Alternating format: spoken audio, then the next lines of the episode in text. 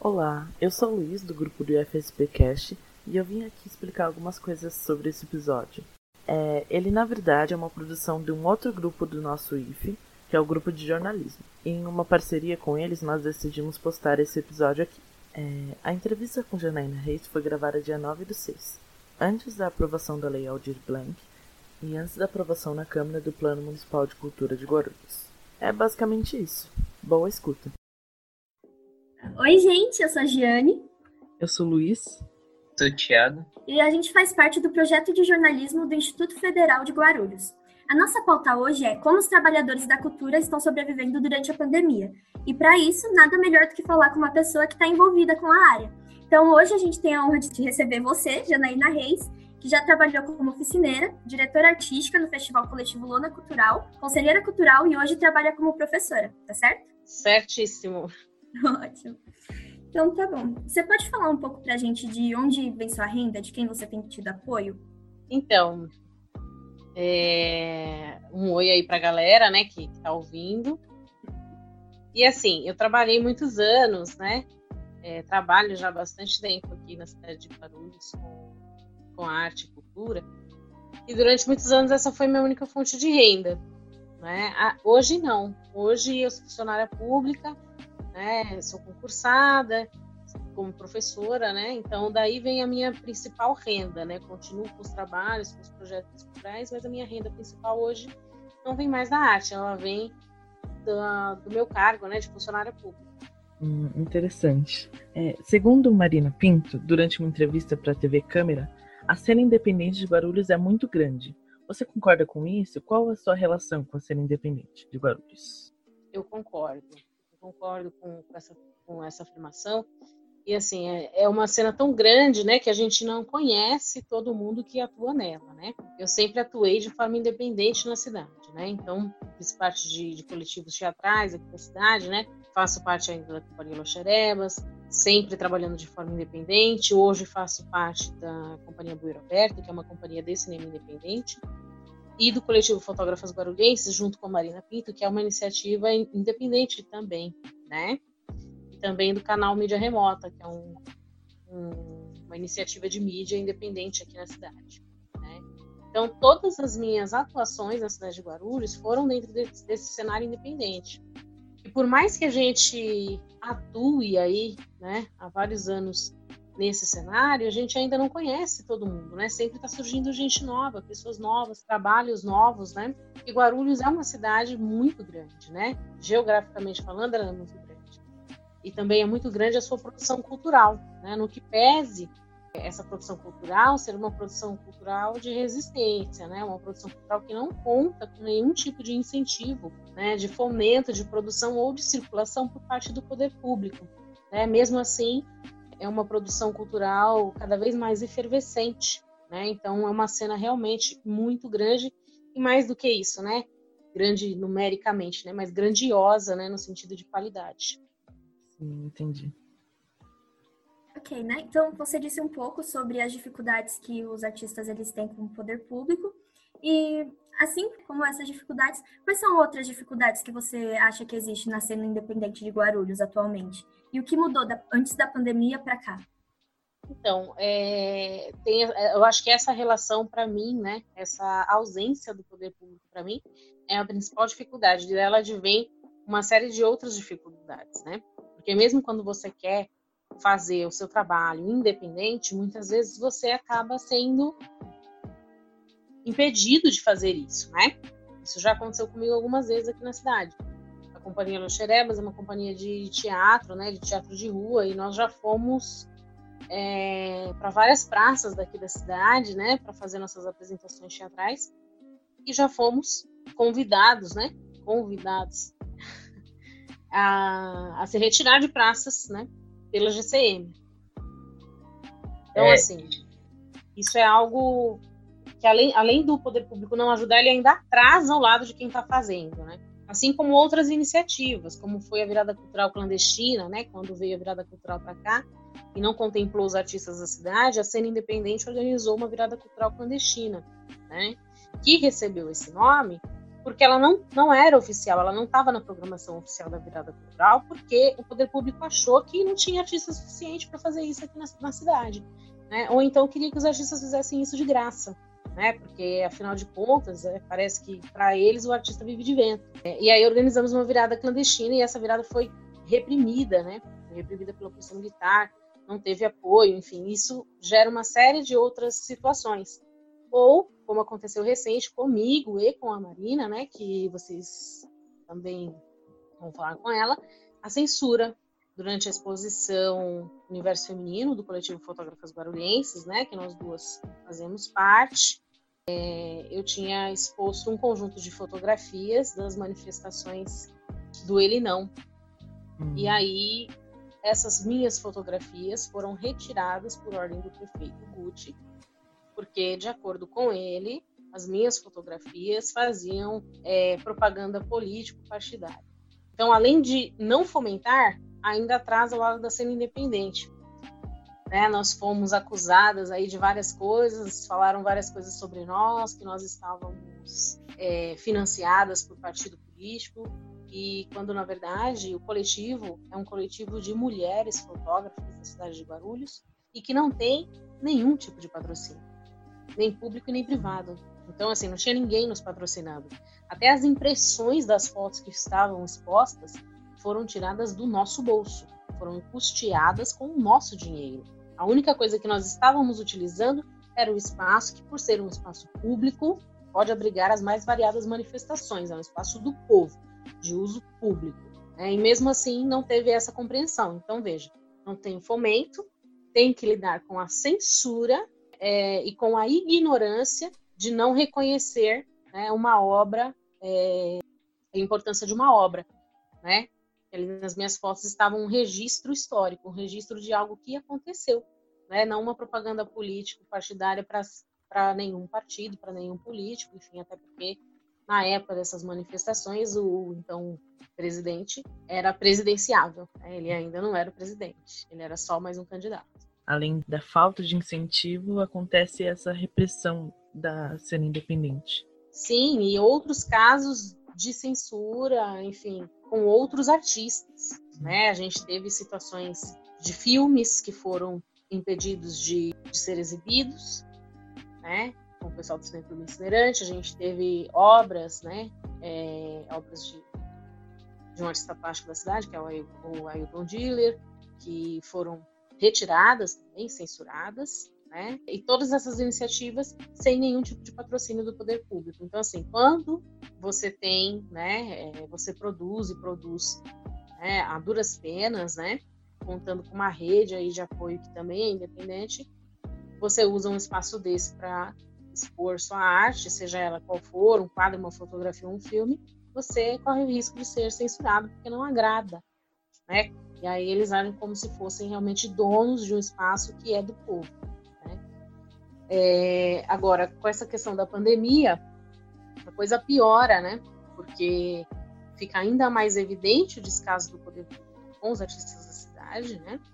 Eu vi muitos amigos, artistas, fazendo vaquinha para poder sobreviver, para poder pagar as contas, e grandes artistas fazendo isso, né? Porque, poxa, eu trabalho na rua, e aí agora a gente está de quarentena, a gente está em casa. Eu não tenho mais como sair para trabalhar e ganhar uma grana, né? E uhum. aí fazendo vaquinha e tal, pedindo uma força para os amigos para poder se manter, porque a prefeitura até agora não sinalizou nenhum tipo de política de atendimento a esses artistas. Dois meses depois que nós entramos de quarentena, a prefeitura lança um formulário para mapear possíveis necessitados, aí, artistas que necessitem desse, de, de algum auxílio. Meu, dois meses depois que a gente estava de quarentena, começaram a mapear. Dois meses depois. Ou seja, a pessoa, se ela dependesse desse dinheiro, ela já estava morta, né? Porque dois meses depois começa a mapear. Aí entrega os dados do mapeamento, que eu teria vergonha de entregar dados desse mapeamento. Com um número de artistas cadastrados que a gente sabe que é muito inferior ao número de artistas que existem na cidade, né? Porque também tem isso, essas iniciativas não chegam nos artistas, né? É, não há um diálogo, né? ah, a gente está sempre aberto para o diálogo, mas nunca dialoga de fato. Né? Dizer que está aberto para o diálogo, eu também posso dizer. Agora, criar condições para que esse diálogo aconteça, que algo efetivo surja dele, aí é uma outra coisa, uma outra história, é um segundo momento. Né? E esse segundo momento nunca, acontece, né? Porque é, fica só no. Ah, estamos abertos para o diálogo, vem aqui e fala. A gente vai lá e fala, fala, fala várias coisas e nunca se resolve nada, né? Agora, com essa lei Aldir Blanc, né, que foi aprovada, de repasse aí de um determinado valor para os, né, para os artistas, para socorrer os artistas e tudo mais, talvez a gente veja algo acontecer na cidade, talvez, né? Mas é isso, sempre com uma morosidade atroz, né? E fazendo várias ações para maquiar. Faz uma live aqui, uma live ali, como se isso fosse ajudar algum artista, né? Não tá pagando cachê, não tá ajudando. Ou tá fazendo live com um artista que nem é da cidade, e não tá ajudando. Porque live a gente também faz, né? E faz melhor, inclusive. Uhum. E, Janaína, na sua visão, qual deve ser o papel do poder público no apoio ao artista guarulhense independente? Então, além, de, além dessa lei, né, quais são as outras medidas que você acha que o governo poderia fazer para ajudar esses artistas? É, o governo municipal hoje ele tem em mãos um plano municipal de cultura que foi construído pelo último conselho né, de cultura, do qual eu fiz parte, Marina também fez, era presidente inclusive. E esse plano municipal, até agora, ele não passou pela Câmara de Vereadores, até agora ele não aconteceu, até agora ele não saiu do papel. Né? E ele foi um plano construído, né, pelo, organizado pelo Conselho de Cultura, mas construído pela sociedade civil, porque ele tem demandas de todas as conferências de cultura realizadas na cidade, de todos os fóruns setoriais realizados na cidade. Né? Então, o mínimo né, que se espera do poder público, já que, ok, né, é sempre assim, ah, não tem dinheiro, o orçamento da cultura tem pouco, poxa vida. O mínimo que se esperava é que tivesse uma atenção para aprovação e execução desse plano, início de execução desse plano. Né? Esse governo agora, daqui a pouco está saindo, outubro tem eleição de novo, né? É, e aí, se eles saírem, se eles forem embora, como que vai ficar? não aprovaram, não quiseram saber do plano municipal de cultura. Está lá parado na Câmara, é a notícia que a gente tem na Câmara de Vereadores. Porque também teve a pandemia no meio e tal, então é mais uma fala para poder jogar a cultura para debaixo do tapete, né? Um orçamento ínfimo desde sempre, também não é desse governo de agora, né? É, o orçamento da cultura sempre foi baixo, então precisa que o poder público tenha de fato um diálogo efetivo com a sociedade, né? e comece a pensar as questões que a sociedade traz de fato, né? Parar com essa coisa de que a gente está aberto para o diálogo, a gente vai aí, conversa com vocês vocês não fazem nada. Precisa agir, né? E aí, nesse sentido, a cobrança do Plano Municipal de Cultura, né? Desse olhar para o Plano Municipal de Cultura. Tá tudo lá. Né? A gente não está só falando, a gente não foi lá só dialogar, né? Não ficou só na conversa. Teve um plano que foi construído com a sociedade civil ao longo de todos esses anos de conferência de cultura na cidade. Tem que ter um olhar para esse plano. É, acho que isso é urgente. E aí, nesse plano, você tem todas as ações que eles precisam ter: as ações de formação, as ações de fomento, as ações de circulação né, das obras. É... Porque, assim, edital na cidade a gente tem, tem o Fundo Cultura. O Fundo Cultura acontece a duras penas, e é um fundo né? Teria que ser anual, né? Ele acontecer. Mas ele acontece a duras penas, porque ah, aprova vários projetos, tal, e aí super burocrático para entrar, né? Começa por aí, o que já limita alguns artistas de entrarem, né? Se a gente pensar que você tem uma, uma série de demandas aí de várias linguagens, né? E nem todo mundo vai saber sentar para escrever um projeto é, tão burocrático, né? Atendendo a tantas burocracias como é o edital. É, e ele não acontece anualmente, porque sempre que é aprovado, atrasa, atrasa o pagamento. As pessoas ficam um ano esperando, sabe, pagarem. Já aconteceu com o meu coletivo mesmo, de teatro, de ficar esperando, esperando, porque não, não pagava, estava atrasado. Né? E aí já foi um ano, já não teve Funcultura naquele ano. Então, assim, é isso, né? É ainda o que tem não funciona porque fica nessa morosidade. Tem uma lei de fomento ao teatro e à dança na cidade, né, é, que também não funciona. Né? Inclusive, a última edição da lei, o meu grupo foi contemplado novamente, junto com mais quatro grupos, e não foi pago. Não é que, olha, né, atrasou e a gente pagou, é que atrasou e não foi pago. E se a gente quis ter uma resposta sobre isso, o conselho teve que entrar no Ministério Público, questionando né, a razão, por quê, o que, que estava acontecendo, né, que o negócio vinha se estendendo desde a gestão passada, a gestão anterior a essa. Então, assim, tem um, uma série de questões aí que poderiam, uma série de projetos né, que poderiam sair da gaveta e não saem, por conta dessa morosidade. Prêmio Guarulhos Cultural também não funciona na cidade. Ele existe, né? É, e vários outros, né? Várias outras políticas, né? Escola Viva de Artes Cênicas, que é uma política de formação importantíssima, que foi uma das primeiras a ser derrubada quando esse governo entrou. Ah, a gente precisa repensar a Escola Viva porque nesse formato tem coisas que precisam mudar. Repensar é uma coisa, né? É, acabar é outra coisa. Que foi o que eles fizeram. É, ninguém repensou nada. Simplesmente acabou. E, Janaína, agora, tipo, mais voltado às suas produções artísticas. Você está produzindo algo nesse momento, durante a quarentena?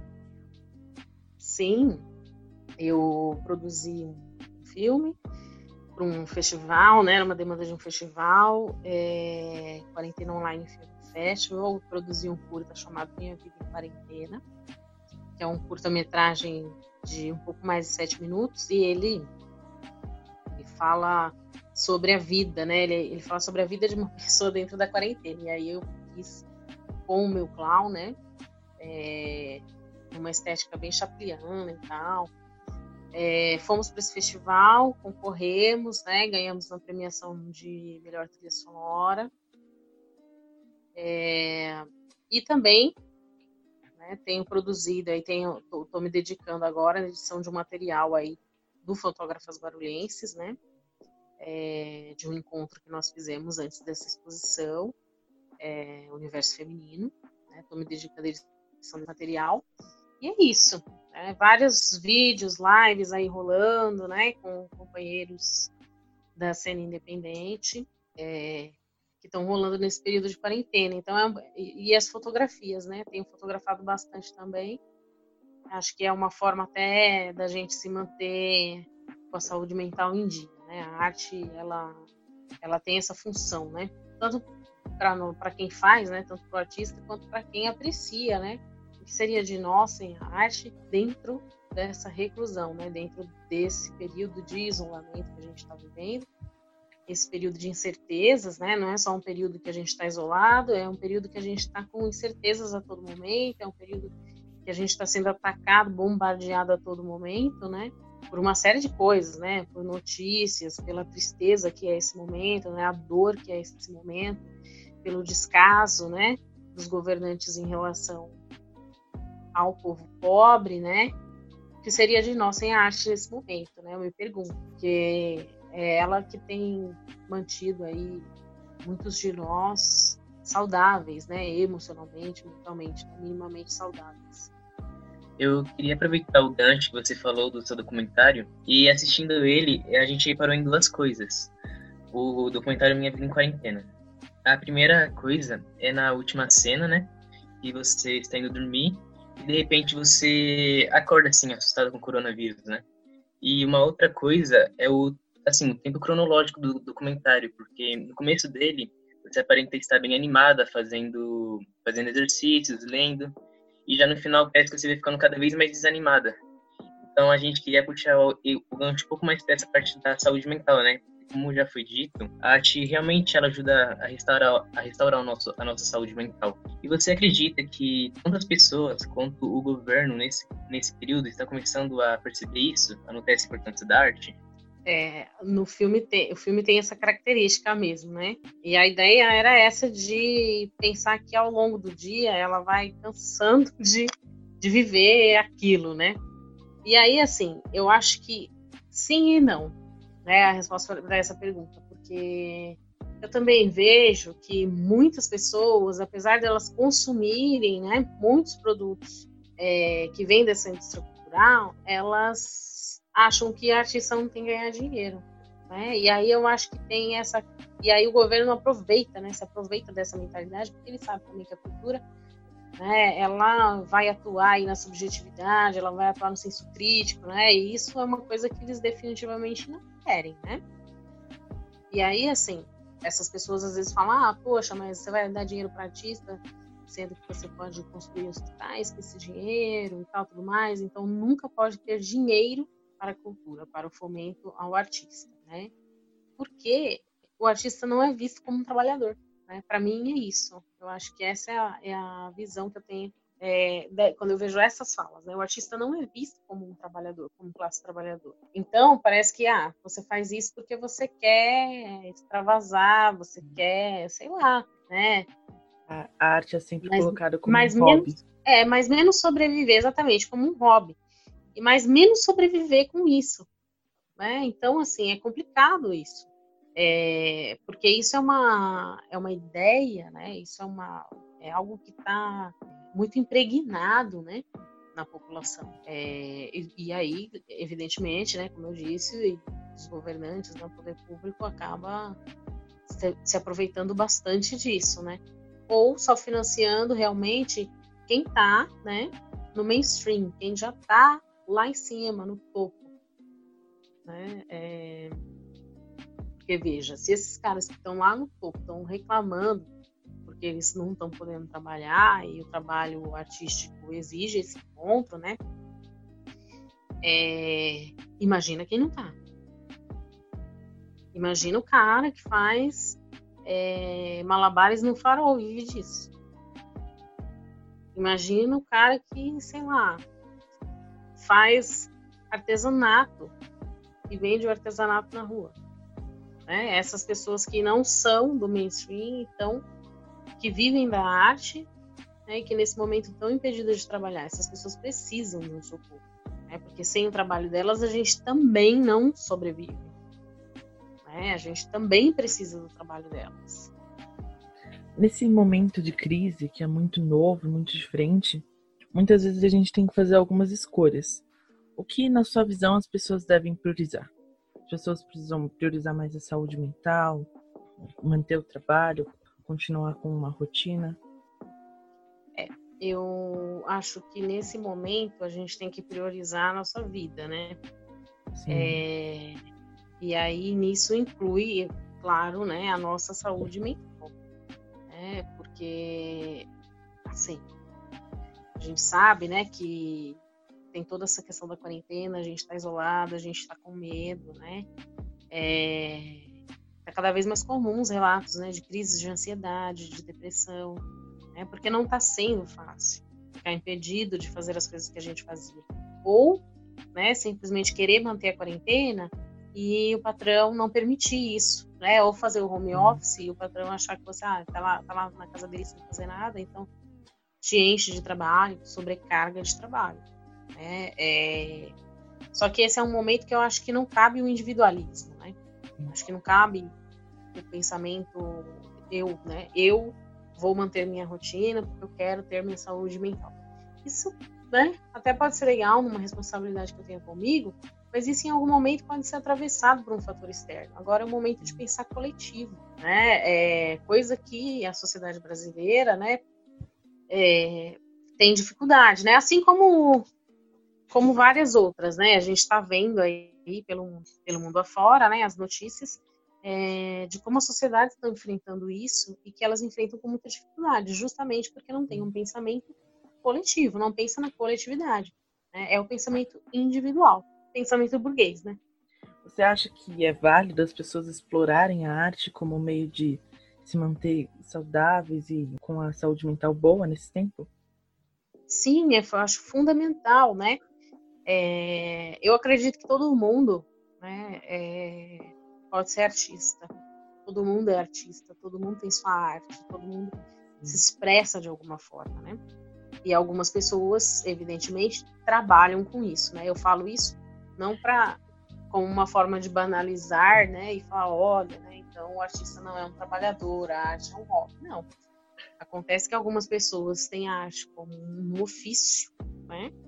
E outras como um hobby, como uma forma de dar vazão aos seus sentimentos, às suas emoções. Né? Então eu acho fundamental que a arte também seja encarada desta forma, né? É terapêutico.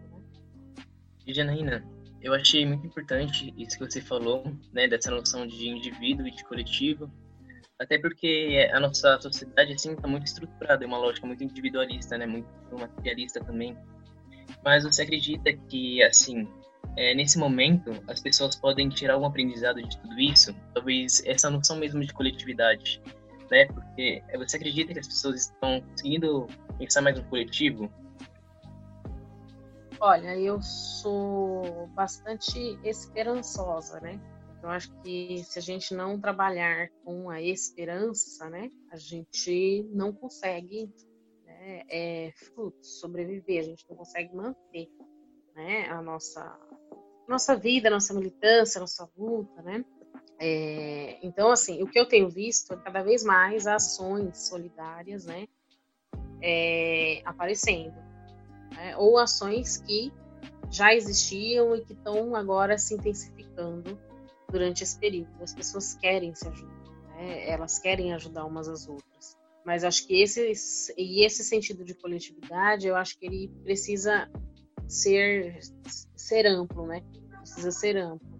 E aí é onde eu acho que é um caminho. Eu não, vou, não posso dizer que, olha, a gente vai sair daqui pensando super no coletivo, porque eu também nem sei, né? Assim como todos nós, eu estou no escuro, né? De como vamos sair disso. Né?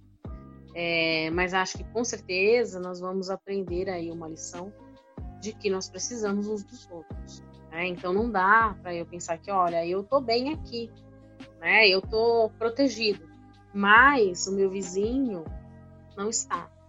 E aí o meu vizinho não estando, né? Ele pode é, me trazer o vírus. Então, acho que é, que é, que é essa lógica, assim. Ela está meio que nos obrigando a pensar no coletivo. É, acredito que a gente vai aprender uma lição aí, já está aprendendo, né? É, agora com essa retomada toda de comércio e tudo mais, né? É, a gente vê que, assim, é muito difícil a pandemia no Brasil, né? Porque é muito difícil você manter a quarentena, é muito difícil você ter um governo que não tem projeto para combater essa crise, né? E isso em todos os âmbitos. É, no governo o governo federal não tem projeto, o governo estadual não tem projeto e o governo municipal não tem projeto. Fica nessa coisa de que ah, vamos reabrir comércio porque precisa salvar os comércios e tal, mas não se preocupe que esses empregados, né? E esses trabalhadores que vão se aglomerar no transporte público, que vão se, vão se prejudicar, vão vai prejudicar a saúde deles, vai prejudicar a saúde dos familiares, vai prejudicar a saúde das pessoas com quem eles convivem, e isso só vai se alastrar. Né? Então, assim, acho que é um momento de crise, a gente está é, realmente de cara agora, né, é, de como esse modo de vida que a gente teve até hoje não funciona. Né? Então, assim, eu acho que a gente vai aprender uma lição, sim. Agora, não sei qual o preço que a gente vai pagar ainda para aprender essa lição. Eu sei o preço que a gente já pagou, né? Que são mais de 36 mil mortos. Janaína, é, nós acreditamos que já estamos a caminho do encerramento. É, você poderia indicar alguma obra, alguma, talvez alguma música que você goste, algum filme que você queria recomendar para a gente assistir nesse momento? Algum trabalho seu mesmo para a gente ver? Olha, eu vou indicar então é, o canal da Companhia Bueira Aberta, que é a companhia que eu faço parte, né? Vou fazer um fechan. É, lá tem vários conteúdos, gente, e assim, tem documentários meus, ficções, né? É, tem também de outros companheiros do coletivo, é, tem séries, né? então eu vou, vou indicar este conteúdo. É, e também vou indicar é, a página do Cineclube Inspirante, né, é, Facebook, Instagram, porque essa galera faz um trabalho muito interessante aqui em Guarulhos de difusão dos filmes, né, das obras audiovisuais e apesar de não ser desse coletivo, né, são meus amigos e também são independentes. Né? Então, assim, quem quiser conhecer mais do cinema de Guarulhos, né? Para além da Companhia Alveiro Aberto, pode ir lá na página do Cineclube Itinerante que você com certeza vai encontrar vários coletivos de Guarulhos é, que tem filmes que são exibidos. Eles também estão fazendo é, sessões online de filmes e tal. É, momento vou indicar essa, esses dois lugares, né? E a página do Fotógrafos Guarulhenses, que também tem sempre conteúdo para quem gosta de fotografia. É, tem sempre conteúdo lá que a gente vai publicando, tem os anuários que a gente já fez, se vocês quiserem conhecer quem são os fotógrafos guarulhenses, é, que publicaram nos anuários, né? É, é, só acessar a página nossa no Instagram, no Facebook, Fotógrafos Guarulhenses, que vocês encontram. Certo. É, Janina, é, se você puder nos mandar o um nome aqui, aí nós podemos complementar aqui, tá bom? Sim. É, eu acho que foi isso. Essa foi a entrevista. Obrigada por participar, Janaína. Por eu que agradeço. Dar, um dar sua opinião sobre todas essas questões. E é isso. Obrigado a todos que ouviram esse podcast ou leram a matéria. Obrigado, Janaína. Foi uma honra. Eu que agradeço, gente. Obrigado aí pelo convite e precisando, estamos aí à disposição. Tchau. Tchau, tchau.